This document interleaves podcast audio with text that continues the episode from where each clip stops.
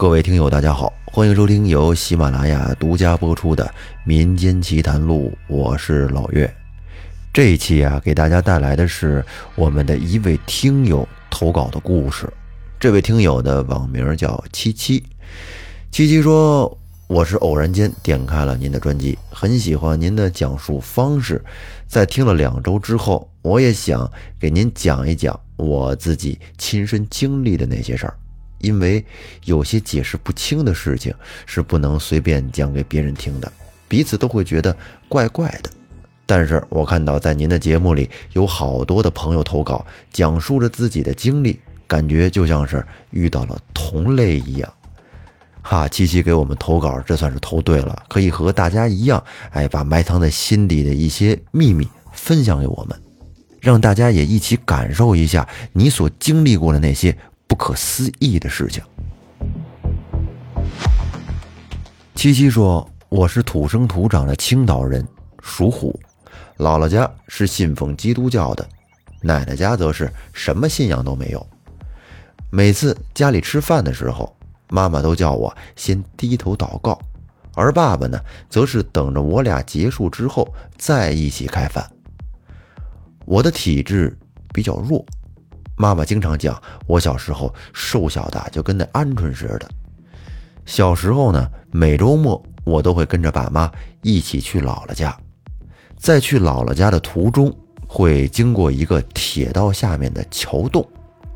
有一次晚上回家的时候，路过那个桥洞，当时我就看到在黑暗处有一个穿着大棉袄的人在那儿蹲着，因为当时是夏天呀。我就跟我妈说：“妈妈，那个人好奇怪呀，怎么这么热的天还穿棉袄呢？”当时我妈说：“哪有啊？”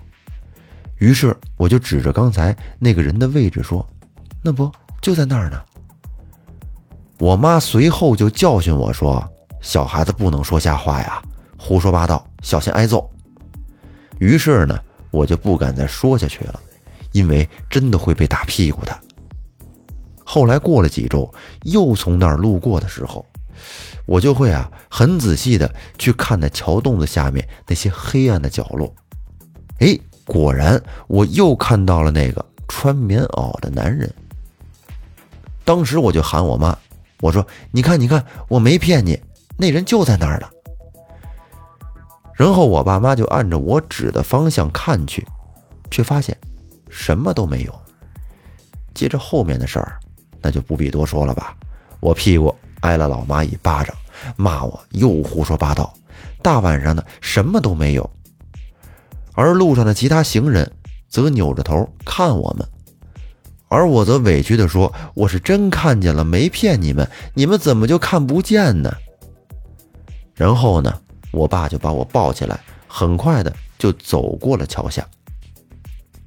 那时候我家住的那楼没有电梯，每层啊都有感应灯，就上楼的时候你使劲跺脚或者是拍手，灯都可以亮。那天吃完晚饭之后，我下楼去旁边楼道的同学家玩，因为那天是周五，第二天不用早起上学。在两边的家长通完电话之后，我被允许可以晚一点回家。当时回家的时候，差不多是晚上九点半吧。我和所有的小朋友都一样，很怕黑。有爸妈在身边的时候还好。那天从同学家出来，我妈没下楼来接我。同学妈妈和我妈是分别在窗口看着我出了他们家的门洞，跑进我们家的门洞。哎，这也算是交接完毕了。那天我像往常一样，咕咚咕咚的。跺着脚往楼上跑，因为我家住六楼，我是一鼓作气的使劲往上冲。可是当我冲到二楼的时候，却发现灯不亮了，任凭我怎么跺脚，这灯就是不亮。而且当我跑到三楼，这灯也不亮。顿时我就慌了。虽然说走廊的窗户有路灯的光可以透进来。但是这楼道里还是很黑，我是一边喊着“妈妈，妈妈”，一边往上跑。就在这时候，我感觉有一个黑影迎着我走了过来。我上楼，他正好下楼。可是，那个人却没有脚步声，而我看到的只是一个人形的轮廓而已。那时候的感觉就是很害怕，打心底的怕，根本就发不出声音。我急得都快哭出来了。一瞬间，黑影穿过我，就消失在了楼梯口。然后我一下就哭了。这时候，楼道里的灯也亮了。我妈在六楼的楼梯口等我，看我这样也是吓了一跳，问我怎么回事。我跟爸妈说完之后，他俩都沉默了一会儿，可能他们也不知道该怎么去解释这个事儿。便只是安慰我说：“就是太黑了，你看错了，咱们这灯啊接触不太好，也不难理解。”在各种解释之后，反正归根到底吧，就是以后我晚上不能再下楼玩了。对于我来说，像是看到黑影啊，或是感觉有人在身边的事情，发生过很多次，也没什么大碍。慢慢的呢，我就习惯了，接受了。觉得这也并不是一件多么可怕的事儿，但是因为没有办法跟爸妈说的明白，而小伙伴们呢也觉得呀，我有时候就跟神经质一样的样子很吓人，所以我自己也就认了，反正也没多大影响，看见就看见呗，并且呢，我自我暗示说这一切都是假的，什么都没有。渐渐的。我就不会再跟别人说起这类事情了。在我上初一那年，我奶奶去世了。那天，我像往常一样放学回家，吃饭学习。大概到了晚上十点钟左右，我突然间就发起了高烧，是毫无征兆的那种，突然就上去了，而且温度还挺高。当时我烧的是迷迷糊糊的。这下给我爸妈可急坏了，喂我吃了退烧药，但是也没有任何变化。我爸急得说：“赶紧去医院吧。”而我那信基督的妈妈说了句：“今天不是咱妈的头七吗？”而这一句话让我爸心里也咯噔了一下。于是我妈就给我姥姥去了个电话。这里得说一下啊，中国人骨子里的东西是不容易改变的，不管你信的是什么，当这类事情发生的时候，这信仰也得靠边站。至于姥姥具体的跟我妈说了什么，我也不太清楚。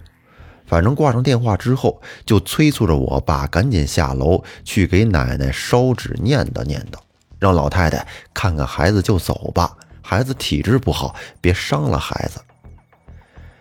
在我爸下楼之后，我隐约的记得我妈就围着我的床一边转一边念叨，说：“妈，知道你疼孩子，看看就放心走吧。”我当时烧的是迷迷糊糊的，浑身滚烫啊。在之后，我妈给我讲说这个事情的时候，说等我爸回来没多长时间，我就不烧了，体温正常了，但是人还没醒。迷迷糊糊的，就是醒不过来。等到第二天早上，我问我妈说：“奶奶昨天晚上回来看我了，对不对？”我妈还是心有余悸的说：“别怕，那是你奶奶想你了，就回来看看你，看看就走了，没事儿。”之后呢，我妈就给我了一个小金坠戴着。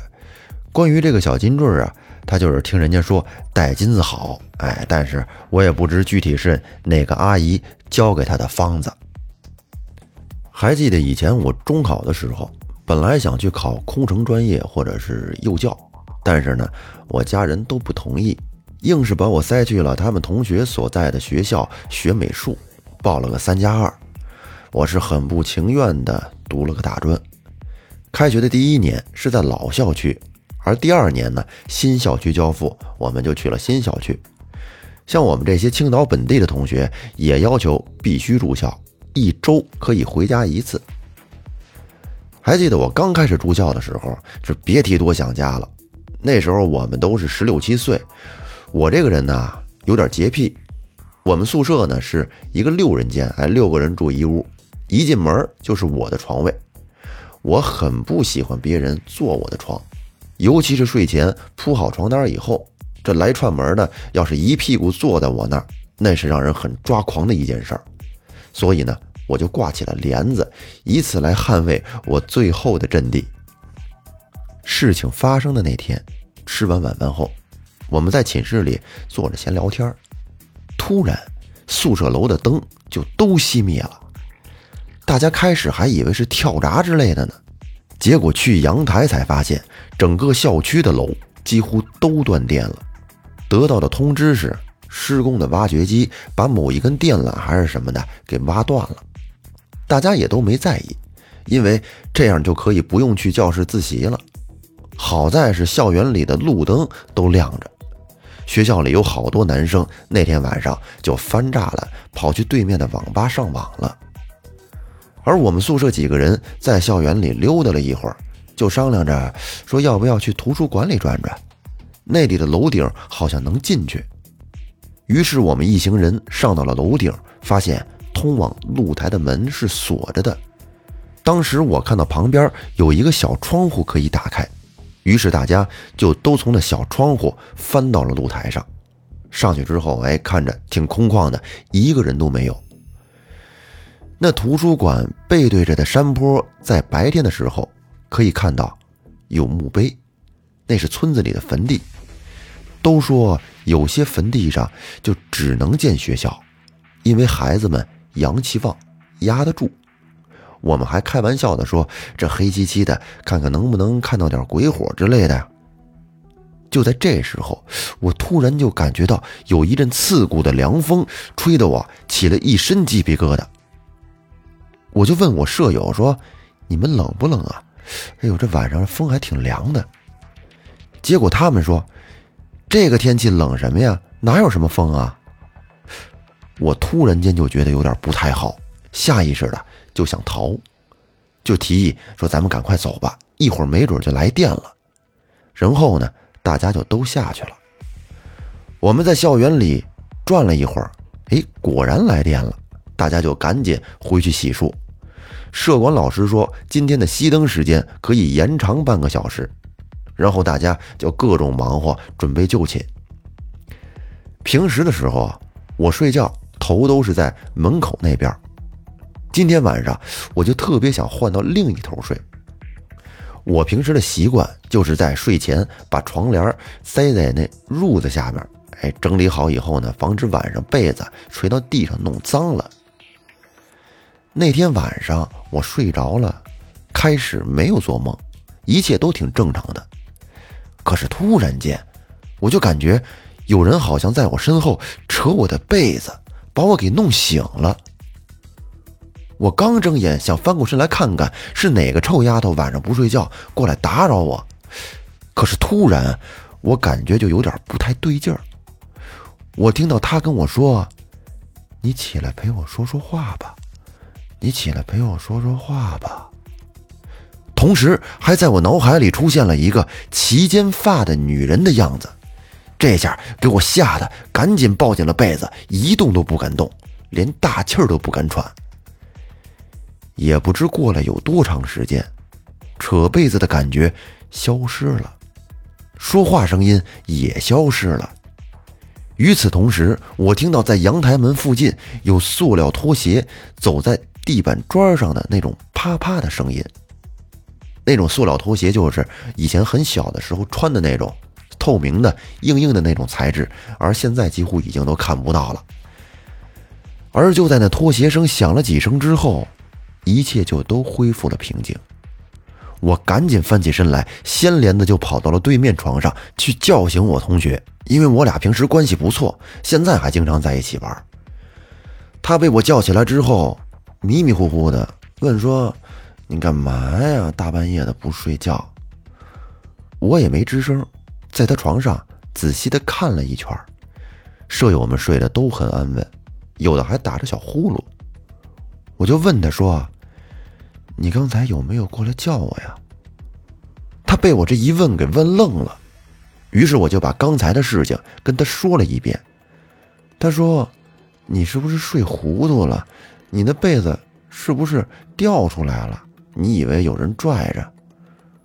我说：“我翻身起来的时候，帘子都是塞在褥子下面的，被子没有掉下去。而且那时候我醒了，睁眼了，很清楚的感觉和听到了。那一晚上，我在他床上睡了。之后呢？听说那天晚上。”其他宿舍也发生了一些奇怪的事情，因为是听来的，在这里就不加转述了。第二天，我一早就去走廊里给我妈打了个电话，因为那时候我没有手机，都是宿舍楼上的公用电话，电话卡是铁通的那种。我妈听完之后也不是很懂，撂下电话，不知跟谁咨询了一下。待会儿又给我回过来说，要我去找同学问问，谁有生理期沾了血的内裤借过来用用，在宿舍里呢抡两下。对于这样的事情，我肯定会不遗余力的执行啊，然后就去各个宿舍讨要沾血的内裤。不过我都不知该怎么跟大家解释。好在我在盥洗室截住了一个正准备洗衣服的，正好呢，他那有一条沾了血的内裤。我上前立马抢过来，回宿舍驱邪。后来我这件事儿也不知道是谁传到了老师的耳朵里，于是班主任就找我说谈谈心，并且语重心长地开导我说我可能是没休息好，其实什么事儿都没发生，只是做了个梦，等等等等等等。我知道我说的他肯定不会信。最后呢，老师还嘱咐我说不要对别人说。啊，这样对我影响不好。在之后的几天里，别的系的几个朋友也分别跑来问我这事情的原委，我都是闭口不谈，也不想再惹来不必要的麻烦。后来，在我二十三岁那年，我交往了一个男朋友，他家和爷爷奶奶住在一起。我们刚交往的时候去他们家。他父亲已经生病了，是癌症晚期。相处了一年多，他们全家人对我都很好，也很喜欢我。因为他父亲的病情恶化，他家人考虑说，希望他爸爸走之前，我们能先把婚定了。在我的爸妈去医院里看望叔叔时，他拉着我爸妈的手哭了，说自己把孩子们的事儿给耽误了。然后又过了没几天，晚上挺晚的了，我男朋友给我打电话说，他爸走了，他要和他妈处理后事，问我能不能去他们家照应一下爷爷奶奶。在我问过了爸妈之后，我就过去了。就这样，我每天都会抽时间去陪陪他们，一直到头七那天，白天我男朋友和他妈去殡仪馆。我呢，则请假在他们家陪着两位老人，一直到晚饭的时候，坐下吃饭，还没一会儿，我就感觉又有点不舒服了，浑身是冷的，一直发抖。奶奶看着我说：“是不是发烧了？”拿出体温表量了一下体温，是三十九度，果然高烧了。我男朋友赶紧给我爸打了电话，开车送我回去了。记得在车上，他奶奶打电话说让送我回去以后就和他妈一起去烧烧纸，又跟我说是叔叔喜欢我才回来看我的。我当时烧的是糊里糊涂的，也记不清楚到底说了些什么。到了我家以后呢，我男朋友跟我爸妈交代了一下，他就走了。之后也不知道是几点钟，我隐约听见我爸跟我妈说那边纸烧完了，一会儿看看什么情况吧。又过了多久，我也不记得了。我男朋友来我家看我，应该是似乎过了一个小时左右吧。哎，我还真就退烧了。第二天起床就像什么事儿都没发生一样。你说这事儿也真的挺奇怪的。好，以上就是七七亲身经历过的一些事情。这些事儿吧，很多人可能这辈子都不会遇到，还有一些人呢，可能是这个气场还有磁场是某些感应啊，或者是某种巧合吧，哎，他就能感受到。七七说，很有趣的一点是，自从他有了孩子以后，就几乎没有再发生类似的事情了。啊，像这种事儿还是尽量的少遇到一点的好，平平淡淡的生活不好吗？老遇到一些奇奇怪怪的事儿，哎，多可怕呀！像七七前面说的，他发高烧，父亲去烧纸，母亲围着他床来回转。其实这个场景对于我来说是比较熟悉的，我遇到过。我小时候吧，也有过几次发高烧，就是突然的发高烧，不退，吃药也不退，就是莫名的高烧。遇到这种情况呢，我父母会咨询一些比较懂这方面的人，我爸就会去路口烧点纸，然后呢，我妈就拿着我的衣服啊，在门口叫一叫，然后进屋把这衣服盖到我的身上啊。这种事儿在我们那儿呢叫叫魂，哎，你别说，还真挺管用的。自从这一套走完了之后，哎，我这个烧就会自然而然的退下去，你说多神奇啊！最后呢，感谢七七可以把他的经历给大家分享出来。如果听众朋友您也有类似的经历，也可以给我们投稿。那这期就说到这儿，感谢您的收听，拜拜。